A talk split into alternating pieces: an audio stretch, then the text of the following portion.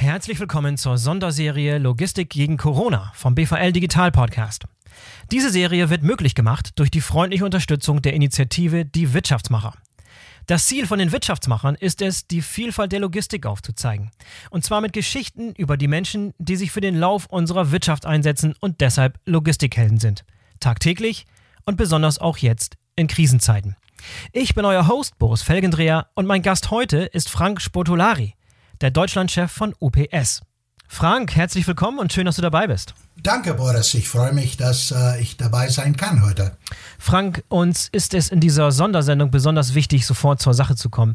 Kannst du uns deshalb nur ganz kurz zu Anfang zu deiner Person etwas sagen und dann über die Aktivitäten von UPS hier in Deutschland, damit wir uns alle eine, ein einheitliches Bild machen können? Ja, gerne. Ich bin, äh, wie man wahrscheinlich schon hört, gebürtiger Amerikaner, komme aus Chicago. Nach meinem Studium 1980 wollte ich die Welt sehen und kam nach Deutschland, nach München damals und dachte, ich bleibe ein paar Monate. Das ist inzwischen bald 40 Jahre her. Ich habe seitdem nie wieder in Amerika gewohnt, äh, bin in Deutschland hängen geblieben äh, zwischendurch habe ich auch in Italien, Spanien, Belgien gearbeitet für UPS. Ich kam zu UPS 1986 in München. Es war der Zeit unserer großen Expansion und bin jetzt bald 35 Jahre dabei. UPS in Deutschland. Äh, Deutschland ist für uns nach USA unsere zweitwichtigste Markt. Wir sind nach Deutschland gekommen, nachdem wir den ganzen Kontinental USA mit unseren Dienstleistungen abgedeckt hatten. Und äh, das war 1976. Und unser Erfolg in Deutschland hat uns die Gewissheit gegeben, dass unser Modell global skalierbar ist und heute sind wir wirklich überall auf der Welt in über 220 Länder und Territorien und haben äh, 500.000 Mitarbeiter, 20.000 davon hier in Deutschland. Ich bin Deutschlandchef seit äh, 2011 jetzt. Ja, und nochmal zur Abgrenzung äh, UPS im Vergleich zu den anderen bekannten Paketdienstleistern. Was ist da euer, euer USP oder eure Nische? Wie seid ihr positioniert vis-à-vis -vis der anderen bekannten Dienstleister? Äh, wir sind insofern ein bisschen anders, als wie ich sagte, äh, wir sind global aufgestellt mhm. und unsere Betonung, unsere Markt äh, in Deutschland natürlich haben wir alle Produkte und Dienstleistungen, aber für uns ist besonders wichtig die weltweite und europäische Expressprodukte. Und wir sind in der Lage natürlich überall auf der Welt ein Paket von Punkt A zu Punkt B bringen und äh, das können nur ein paar Firmen von sich sagen. Aber die Gewichtung zwischen B2B und B2C, wie sieht die bei euch aus? Das variiert ein bisschen von Markt zu Markt, aber in Deutschland sind wir ganz klar eher in dem Bereich B2B. Wir haben natürlich einen starken Präsenz in B2C und sind äh, auch dort für viele Kunden sehr wichtige Dienstleister. Und Frank, wie sieht denn momentan die Lade bei euch aus? Wie, wie beeinflusst die Corona-Krise jetzt schon euer Geschäft? Könnt ihr das schon absehen? Merkt ihr schon den Einfluss? Ja, natürlich. Aber ich möchte unsere Zuhörer sagen, vor allem unsere Kunden, die vielleicht zuhören, wir sind nach wie vor für unsere Kunden da. Wir sind äh, auch weltweit als Teil der kritischen Infrastruktur anerkannt worden. Und insofern laufen unsere Dienstleistungen weiter. Es gibt, gibt natürlich Ausnahmen in ein paar Gebieten, wo es Einschränkungen gibt. Äh, in manchen Ländern ist das inzwischen wirklich ein bisschen diffizil, aber wir sind immer für unsere Kunden da. Wo es Geschäfte oder Unternehmen gibt, die geschlossen sind, äh, müssen wir manchmal Pakete zurück an den Absender schicken. Wir müssen uns die, diese Situation anpassen, denn das wohl unsere Mitarbeiter, unsere Kunden und die Menschen in den Gemeinden müssen ein gewisses Gleichgewicht gehalten werden. Ich will auch zudem sagen, dass wenn es sowas wie diese jetzige Krise gibt, ist die UPS Foundation gleich vorne dabei wir sind äh, Partner des WFP, World Food Program. Der World Food Program koordiniert dann die, die logistische Dienstleistungen für die äh, Vereinten Nationen und wir sind dann immer stolz, da einen großen Beitrag zu leisten. Und wenn du mal das Paketvolumen anguckst, jetzt mal allgemein gesprochen, nicht, nicht in Bezug auf eure Geschäftszahlen jetzt unbedingt, die du wahrscheinlich nicht preisgeben kannst, aber was, was persönlich erwartet ihr jetzt in den kommenden Wochen und Monaten?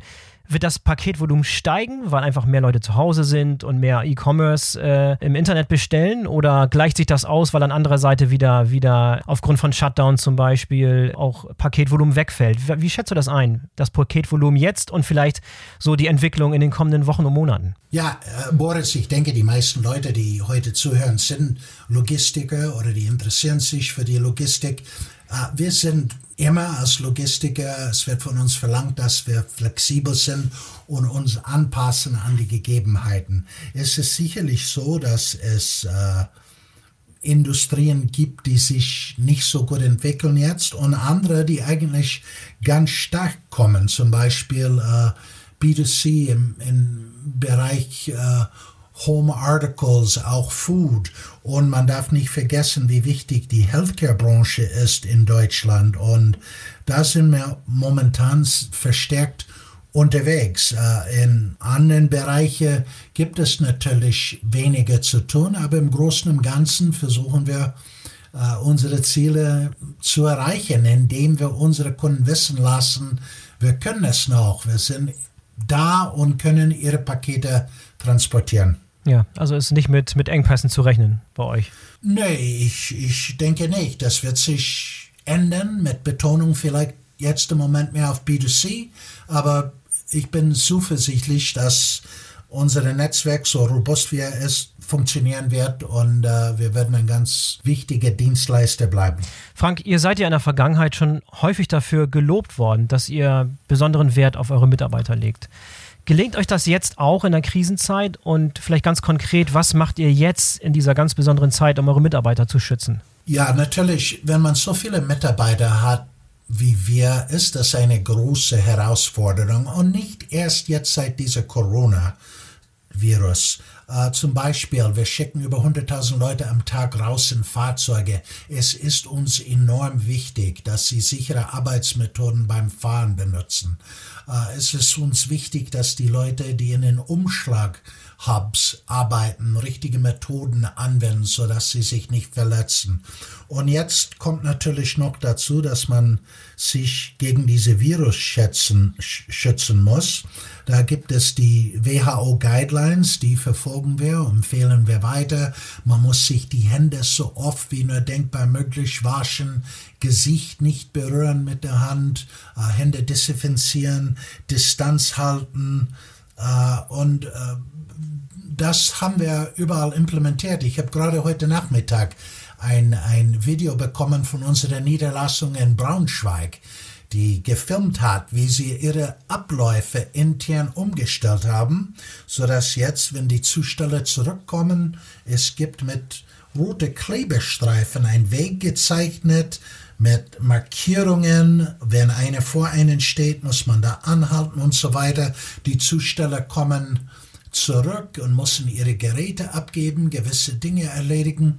Sie haben ganz wunderbar einen Teil von der Niederlassung genommen und so strukturiert, dass man auch da ein Social Distance behält und das halten wir für sehr wichtig ist. Das ist wirklich höchste Priorität für uns, die Gesundheit von unseren Kollegen, Kunden und auch Zulieferer.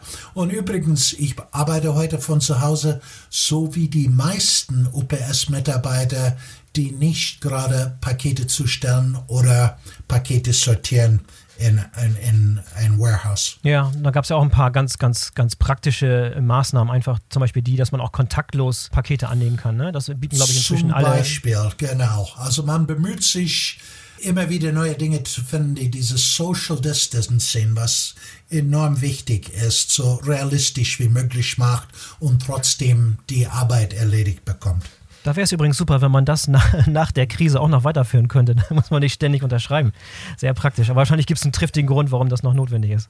Naja, es gibt einen triftigen Grund, das ist, wir sind hier in Deutschland. Ja. Äh, in anderen Ländern ist es schon lange gang und gabe, dass man Pakete einfach abstellt und das gilt dann als zugestellt.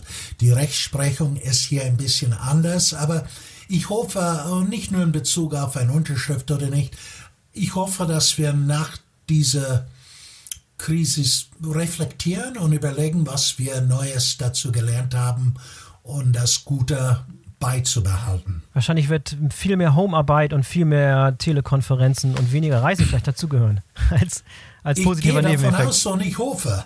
Ich meine, ja. im Moment gibt es keinen Verkehr, aber sonst verbringe ich auch 60 bis 90 Minuten am Tag im Verkehr. Heute kann ich anfangen, zu Hause zu arbeiten, dann, wo ich normalerweise losfahren würde und statt genervt irgendwann mal anzukommen, habe ich schon die erste Dreiviertelstunde mit Aktivitäten gefüllt, die was Produktives mit sich gebracht haben. Ja. Frank, du hast eben schon angesprochen, dass dieses kontaktlose äh, Ausliefern, das, das ähm, denkt ihr anscheinend schon mal noch einen Schritt weiter. Denn ich habe gehört, dass ihr gestern bekannt gegeben habt, dass ihr eine Kooperation habt mit dem deutschen Startup Wingcopter. Was genau macht Wingcopter? Kannst du uns das kurz erklären? Jawohl, und erstens danke Boris, dass du das erwähnst, weil wir neigen dazu, heute nur noch von, von Corona zu reden, das ist klar. Und da gibt es auch andere Stories. Wingcopter ist eine davon. Das ist ein deutsches Startup UPS hat schon vor etlichen Monaten als erster die Erlaubnis bekommen, in Amerika reguläre Drohnenflüge zu machen mit einer neu gegründeten UPS Flight Forward Airline. Und äh, wir haben Partner gesucht, die die operative Teile von dieser äh, Arbeit unterstützen können. In Deutschland sind wir auf Wingcopter äh, gekommen Wingcopter hat eine sehr interessante Technologie entwickelt. Äh, man muss sich vorstellen, äh, eine Drohne ist enorm schwierig mit der Drohne zu landen und aufzuheben. Dafür braucht man viel Energie und danach zu fliegen. Es ist komplizierter, als wie man meint. Man will ja so viel Gewicht mitnehmen können wie möglich und trotzdem leistungsfähig sein. Wingcopter hat ein ganz faszinierende Technologie, wenn man landen oder abheben muss, ist diese Drohne wie ein Helikopter, aber wenn es einmal Flughöhe erreicht hat, schwenkt der Propeller um und dann ist wie ein Propellerflugzeug und kann sogar eine Geschwindigkeit von 120 Stundenkilometer erreichen. Mhm. Und wir glauben äh, damit wirklich eine tolle Lösung gefunden, die es uns äh, äh helfen wird, diese Dienstleistung äh, anzubieten, auch hoffentlich bald hier in Deutschland. Ja, und du sagst, das gibt es jetzt momentan nicht nur als Pilotprojekt, sondern tatsächlich auch schon im Linien, so eine Art Liniendienst, also regelmäßigen Verkehr. Ist das schon so weit in den USA? Ja, ja, in Amerika gibt es äh, äh, Kunden, die mit Drohnen beliefert werden. Ein Beispiel ist ein Krankenhauscampus, wo man äh, Blutproben entnimmt die per Drohne dann in entfernten Labor geflogen werden, sodass die Resultate äh, so schnell kommen, dass der Patienten warten können auf seine Resultate und muss nicht nachher anrufen oder zurückkommen oder wie auch immer.